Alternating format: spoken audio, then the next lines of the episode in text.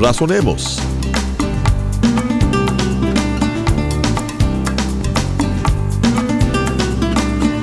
Dios nos ha dado las pautas a seguir para vivir una vida centrada y llena de propósito.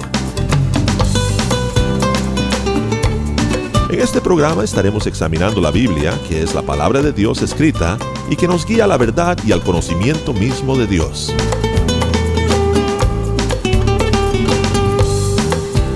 Ahora razonemos con Alejandro Alonso en esta conferencia grabada en vivo.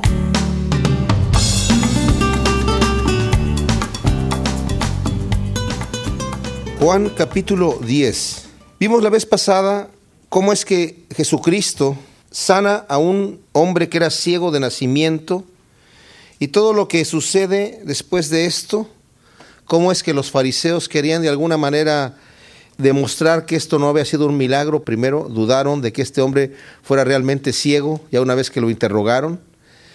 Y terminó la situación en donde este hombre que recibe primero su vista física, también es sanado de su ceguera espiritual y reconoce al final a Jesús como el Cristo. Al final los fariseos le dijeron, ¿y nosotros también estamos ciegos, maestro? Y él dijo, por cuanto dicen ustedes que ven, tienen pecado. Si estuvieran ciegos no tendrían pecado, pero por cuanto dicen que ven, el pecado permanece. Y continúa el Señor en esta misma plática. No crean ustedes que se va a otro lado. Está en la misma plática, la misma gente que acababa de, estar alrededor de él en ese momento, continúan allí en este momento. Y pasamos al capítulo 10 entonces, continúa él hablando y dice, de cierto, de cierto os digo, el que no entra por la puerta, en el redil de las ovejas, sino que sube por otra parte, ese es ladrón y salteador. Mas el que entra por la puerta, el pastor de las ovejas es. A este abre el portero, y las ovejas oyen su voz, y a sus ovejas llama por nombre y las saca, y cuando ha sacado fuera todas las propias, va delante de ellas y las ovejas le siguen, porque conocen su voz. Mas al extraño no seguirán, sino que huirán de él, porque no conocen la voz de los extraños. Esta alegoría les dijo Jesús, pero ellos no entendieron qué era lo que se decía. Había yo dicho en otra ocasión que allá en Israel, todavía hasta el día de hoy es muy pintoresco ver cómo van los pastores, a veces se juntan y van dos platicando y los rebaños se unen de ellos, se confunden las ovejas, pero en el momento que se separan empiezan a llamar a sus ovejas por nombre. Y las ovejas al oír la voz de su pastor van siguiendo la voz del pastor y se separan y no las no tienen que tanto empezar a separarlas manualmente, sino que la oveja escucha la voz y le sigue. Ahora, aquí yo veo algo muy especial en esta alegoría que Jesucristo está enseñando. Dice, "Mis ovejas oyen mi voz y me siguen." Es impresionante ver cómo hay personas que independientemente de cuántas pruebas les dé uno acerca de que Cristo es el Señor, de que este es el Evangelio, de que este es el mensaje, cierran sus oídos para no oír. Este era el caso justamente de los fariseos. Ellos habían visto que Jesucristo había hecho todas estas señales y el Señor había demostrado amplia y abiertamente que Él era el Mesías. No había la menor duda. La gente que dudaba de que fuera el Mesías era gente que simple y sencillamente no podía o no quería recibir a Jesucristo bajo estas condiciones. Ellos tal vez hubieran recibido a un Jesucristo arrogante, a un, Cristo, a un Mesías que llegara demandando como ellos eran. Pero no iban a recibir a uno que recibía a los pecadores, que se juntaba con la gente que ellos consideraban basura de la sociedad.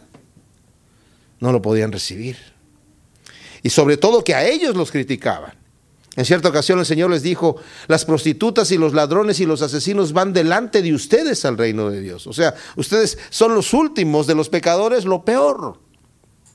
Y ellos no podían recibir estas cosas. De hecho, ya habían acordado matarle. Y vamos a ver aquí que vuelven a hacer ya eh, un acuerdo formal para matarlo. Entonces, cuando el Señor está hablando aquí, Dice, de cierto, de cierto os digo, o sea, esto es verdad, el que no entra por la puerta en el redil de las ovejas, sino que sube por otra parte, este es el ladrón y el salteador. Mas el que entra por la puerta, el pastor de las ovejas, es a este abre el portero y las ovejas oyen su voz y, y a sus ovejas llama por nombre y las saca. Ahora, aquí el Señor no está haciendo tanto una parábola en donde cada objetivo aquí o cada, eh, por ejemplo, las ovejas, la puerta, el, el portero, significa algo en especial. Lo que el Señor está haciendo aquí es hablar de sí mismo, de su ministerio. Dice, los que entran por otro lado y que no entran como deben entrar por la medida normal, son ladrones y son salteadores. ¿A qué se refiere a él? Bueno, hay algunos comentaristas que dicen que tal vez sean algunos que se hayan dicho que eran el Cristo, porque en esta época sobre todo estaban esperando la venida del Mesías. Y muchos se habían levantado diciendo que ellos eran el Cristo pero no se refería exclusivamente a ellos. Tampoco era exclusivamente como otros han dicho que tal vez se estaba refiriendo a, otros líderes que empezaron otro tipo de religiones y que eran ladrones y salteadores. No necesariamente. Esta alegoría el Señor les está refiriendo a los religiosos de su época. Estos hombres, de una forma deshonesta, habían tomado control de las ovejas. Y de hecho lo voy a explicar un poco más adelante. Pero hay un detalle que dice, el portero ¿verdad? reconoce al pastor y le abre la puerta. Y, le abre la puerta porque es el verdadero pastor. El que no es el pastor no puede entrar de una forma legal. Tiene que entrar brincándose la barda porque el portero no lo va a reconocer. Y aquí el Señor está hablando acerca del ministerio que él tiene. Él viene con la credencial del Padre. Juan el Bautista venía con la credencial del Padre. La gente estaba convencida de que Juan el Bautista era profeta. Cuando empezaron a ver las obras del Señor, la gente se convencía de que realmente era el Cristo. Y decían, ¿podrá el Cristo hacer algo a señales mayores que estas cuando venga? Y la gente que dudaba, dudaba más que nada por la duda que los otros que andaban subiéndose por las bardas, ¿verdad? que eran los fariseos, los que no entraban por la puerta, por los engaños de ellos, que decían, no, lo que pasa es que ese tipo por el poder de Satanás es que echa fuera a los demonios y hace todas estas señales, es un brujo. Y esto de que le decían que estaba endemoniado era como una palabra con un doble sentido. Le estaban diciendo que estaba loco, pero a la vez también le estaban diciendo, por el poder de Satanás es que estás haciendo las cosas que estás haciendo. Pero el Señor dice un detalle aquí, mis ovejas oyen mi voz y me sigan. Dice, yo, el pastor las saca fuera y va delante de ellas y las ovejas le siguen.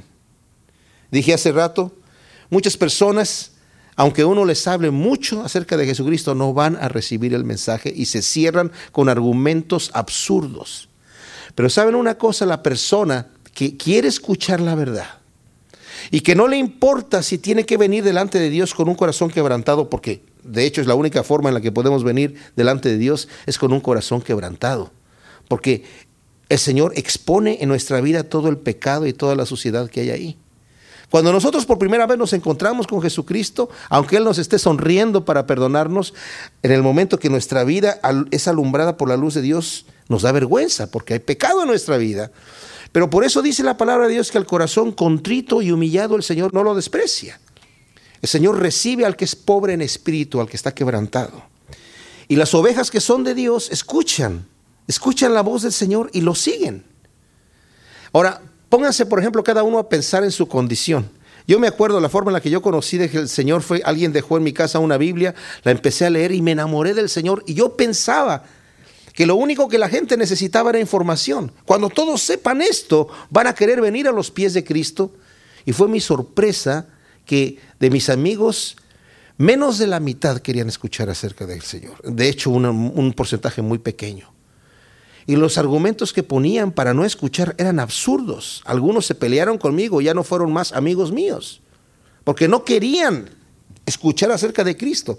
A pesar de que yo les estaba diciendo que la cosa más grandiosa que me ha ocurrido a mí en mi vida, ellos no querían venir a la luz, tal como lo dice en Juan en el capítulo 3, cuando el Señor está hablando con Nicodemo, que este es el juicio, este es el, el, decreto en contra, esta es la condenación, que los hombres amaron más las tinieblas que la luz y no quisieron venir a la luz para que sus obras no fueran reprendidas. Quisieron seguir obrando en las tinieblas Y como quieren seguir obrando en las tinieblas, no quieren venir a la luz. Y es exactamente lo mismo que el Señor está diciendo aquí en cuanto a las ovejas, ¿verdad? Las ovejas que son del Señor, no es necesariamente porque el Señor las programó para que escucharan su voz. Yo no sé qué hay en el corazón del individuo que rechaza a Dios. Yo no sé qué hay en el corazón del individuo que es oveja del Señor y sigue, sigue al Maestro. Y le debemos dar muchas gracias al Señor que Él nos permitió verlo y amarlo, ¿verdad? Y poder seguirlo y reconocerlo como el pastor. Qué bendición tan tremenda. Porque hay gente que lo rechaza y yo no entiendo por qué. De cualquier manera ellos no lo entienden y el Señor de alguna manera en este siguiente pasaje explica lo que acaba de decir, aunque no totalmente, porque es una diferente alegoría, pero nos da una buena explicación por lo cual podemos entender el párrafo que acabamos de leer. Volvió pues Jesús a decirles, de cierto, de cierto os digo, yo soy la puerta de las ovejas. Todos los que antes de mí vinieron, ladrones son y salteadores, pero no los oyeron las ovejas, yo soy la puerta. El que por mí entrare, será salvo y entrará y saldrá y hallará pastos. El ladrón no viene sino para hurtar y matar y destruir.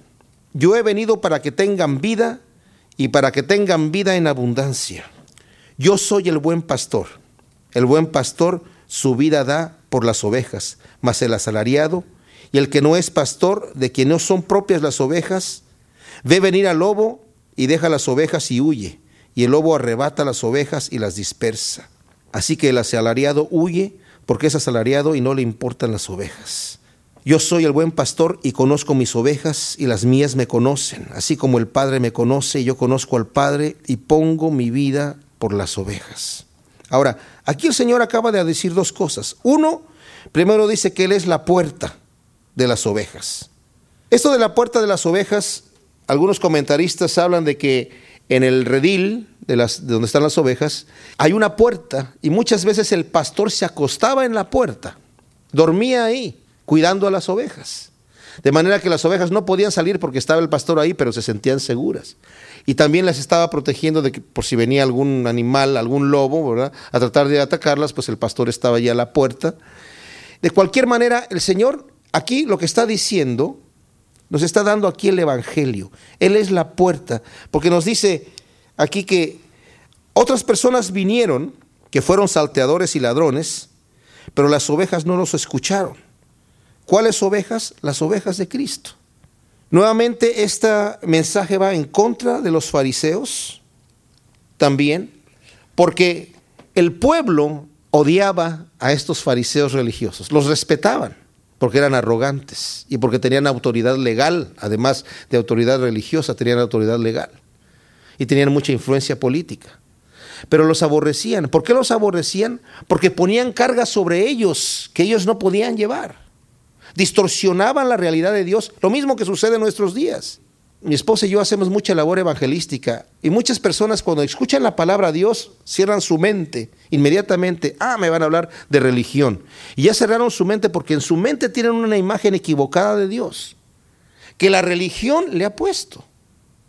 Y la religión, cualquier religión, está interpretándole a Dios al hombre y muchas veces la persona no ve la imagen que Dios quiere que vea, sino ve la imagen que le han pintado. Y muchas veces esta imagen es una caricatura. Cuando una persona hace la caricatura de alguien, exagera un rasgo y le va a producir risa, burla o espanto. Y mucha gente se espanta, se ríe o se burla de Dios justamente porque están viendo una imagen equivocada. Estos hombres habían puesto estas cargas delante de, de la gente, del pueblo, y ellos no recibían este mensaje. Entonces, las ovejas, dice el Señor, no nos escucharon. Yo soy la puerta, dice el Señor. El que por mí entrare será salvo y entrará y saldrá y hallará pastos. ¿Se imaginan este mensaje dado a los ladrones, a los borrachos, a las prostitutas, a los asesinos, que tenían esta esperanza? Y era el mensaje de salvación y las multitudes que seguían al Señor lo seguían porque veían que había una esperanza. Estas personas estaban ya fuera de la, de la sociedad religiosa. Los religiosos les habían cerrado la puerta del templo, prácticamente. Pero Jesucristo las estaba abriendo. Y decían, mis ovejas oyen mi voz. ¿Y quiénes seguían al Señor? Pues los enfermos, como decía él, los, los pecadores que él estaba llamando al arrepentimiento. Y ese era uno de los motivos por los cuales también querían matar al Señor. El ladrón no viene sino para hurtar, matar y destruir, y yo he venido para que tengan vida y para que la tengan en abundancia. Qué tremendo. El ladrón viene a buscar su propio beneficio a costo de la vida y el bienestar de la persona que va a perjudicar o de donde va a tomar. El Señor en el capítulo 34 de Ezequiel condena a los pastores, que eran en realidad los líderes religiosos de esa época, estos mismos religiosos. Dice, porque ustedes son pastores que toman a las ovejas y matan a la oveja gorda y se la comen y les cortan la lana y ustedes se quedan con todo el beneficio y no les interesan las ovejas, solamente les interesa nutrirse de las ovejas. Dice, pero el verdadero pastor es el que, como él va a decir aquí, es el que pone su vida por las ovejas. Dice el Señor, yo no he venido a matar y a destruir, he venido para que tengan vida y para que la tengan en abundancia. ¿Se imaginan? Cuando la gente sabe o se entera, si nosotros podemos comunicárselo, que Jesucristo quiere el beneficio de ellos, y no que estén aburridos, no que tengan una vida demasiado aseta, de, eh, fuera de cualquier tipo de diversión, sino que lo que quiere Jesucristo darme a mí es una vida abundante, mucho más allá de lo que yo tengo en mente, mucho más allá. Ni siquiera me puedo imaginar lo que el Señor tiene para mí. ¿Cómo no voy a querer venir a Él? Yo soy el buen pastor, el buen pastor su vida da por las ovejas, mas el asalariado, el que no es pastor, de quien no son propias las ovejas, debe venir al lobo y deja las ovejas y huye, y el lobo arrebata las ovejas y las dispersa. Así que el asalariado huye porque es asalariado y no le importan las ovejas. Yo soy el buen pastor y conozco mis ovejas y las mías me conocen. Así como el Padre me conoce y yo conozco al Padre y pongo mi vida por las ovejas. Saben, este es un detalle bien especial porque vemos en el rey David un ejemplo de un buen pastor. Yo creo que cuando el Señor dice, he aquí un hombre conforme a mi corazón, lo demostró David en su oficio que tenía antes de ser llamado a estar ahí con Saúl, ¿verdad? Y de ahí empezar otra carrera, digamos. Era pastor de ovejas. Y él dice, cuando yo estaba apacentando, hablando David con Saúl, tratando de convencerlo que lo dejara ir a pelear con el gigante Goliat, le dice, mira, cuando yo estaba apacentando las ovejas de mi padre y venía un león, yo le salía al encuentro al león. Si arrebataba una oveja, le quitaba la oveja y mataba al león. Si venía un oso, lo mismo. Y Dios lo entregaba en mi mano. Imagínense ustedes, David era un pastor que estaba exponiendo su vida por las ovejas. Porque cualquier otra persona sale corriendo, ¿verdad? Le tira tres ovejas ahí para que se distraiga el, el león o el oso y sale corriendo. Y a lo mejor el papá hubiera estado feliz, qué bueno que no peleaste con el oso, prefiero que se coma tres ovejas a que mate a mi hijo. Pero David exponía su vida y dice, Señor, a mí me interesan mis ovejas. Me interesan tanto que mi vida la expongo. Y saben qué, el Señor puso su vida por nosotros. Porque pónganse a pensar, ¿qué beneficio sacó el Señor por haber ido a la cruz? Propio. ¿Qué más gloria o más ganancia o más tesoros en el cielo le iban a dar, eh, le iba a dar el Padre por haber puesto su vida por nosotros? Ninguno. Ya tenía todo pero les faltaba una cosa, nosotros estábamos perdidos y le valió la pena poner su vida por nosotros. ¿Cómo no vamos a tener confianza de venir delante de nuestro buen pastor que pone su vida por nosotros? También tengo otras ovejas, dice el versículo 16, que no son de este redil, aquellas también debo traer y oirán mi voz y habrá un rebaño y un pastor. Hay personas que dicen que es posible que haya vida en otros planetas y se basan en este versículo, ¿verdad? De que tengo eh, otras ovejas en otro redil, tal vez en otro planeta, y, el Señor va a ir a salvar aquellas ovejas. ¿Se imaginan ustedes? Esto hace que Jesucristo no solamente muera por nosotros, sino que vaya a morir ahí por los del planeta Xorx o de quién sabe dónde. Para que exista otro planeta como este en el universo es imposible y la Biblia no habla de eso en ninguna parte. El Señor aquí no tendría ni siquiera que mencionar una cosa así a los terrícolas si es que fuese así el asunto. Yo creo que el Señor está hablando más bien aquí porque está hablando a un grupo de judíos, en donde ellos pensaban la salvación solamente es para los judíos y ahí se acabó. Los judíos decían que los gentiles, entendiendo por gentiles todos los que no son judíos, iban a ser el combustible para el infierno O sea, nosotros íbamos a ser el carbón del infierno. Ningún gentil de ninguna manera iba a poder llegar al reino de los cielos porque la salvación exclusivamente era para los judíos. Y no es así. Porque muchas escrituras, desde Génesis hasta el Apocalipsis, nos narran, ¿verdad? Y nos dicen que el Señor ha amado a todo el mundo y que Él expone su vida por todo el mundo. Entonces, cuando les está diciendo yo tengo otras ovejas que no son de este redil, se está refiriendo exclusivamente a que justamente va a morir también por nosotros, los gentiles, los que no somos judíos. Por esto me ama el Padre, dice el versículo 17, porque yo pongo mi vida para volverla a tomar. Nadie me quita la vida, sino que yo de mí mismo la pongo. Tengo poder para ponerla y tengo poder para volverla a tomar. Este mandamiento recibí de mi Padre. Imagínense ustedes, aquí el Señor está hablando con los judíos y les dice, a mí nadie me va a quitar la vida, ya está hablando de su muerte. Ellos están planeando matarlo y Él les dice, y voy a morir, pero no voy a morir porque ustedes me van a matar, yo voy a morir porque quiero morir. A mí nadie me quita la vida, yo la doy.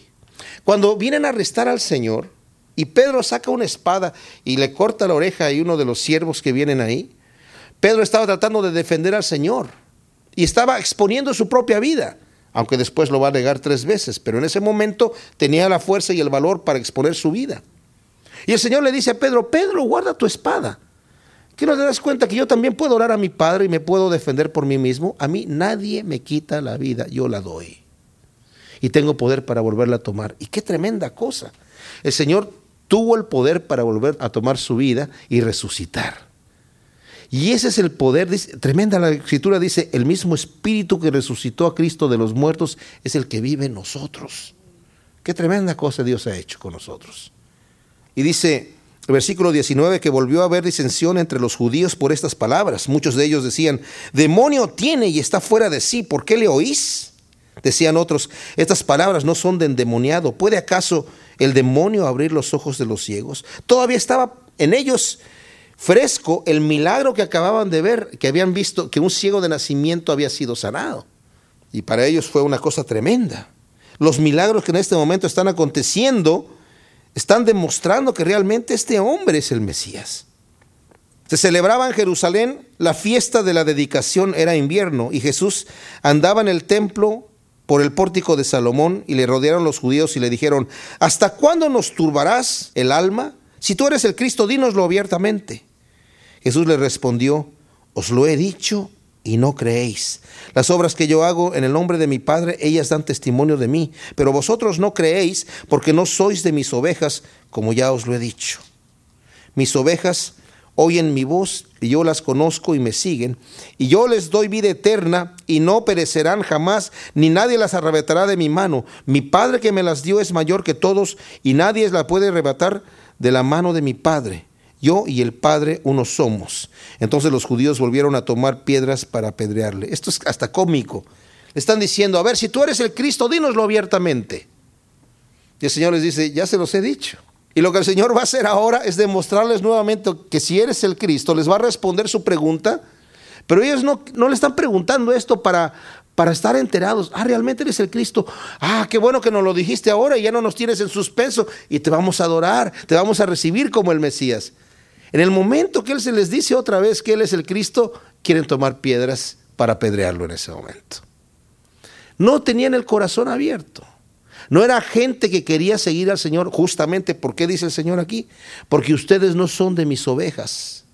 Las que son mis ovejas, cuando vean las señales, cuando escuchen la palabra, cuando vean el corazón de Dios, van a seguir al Señor.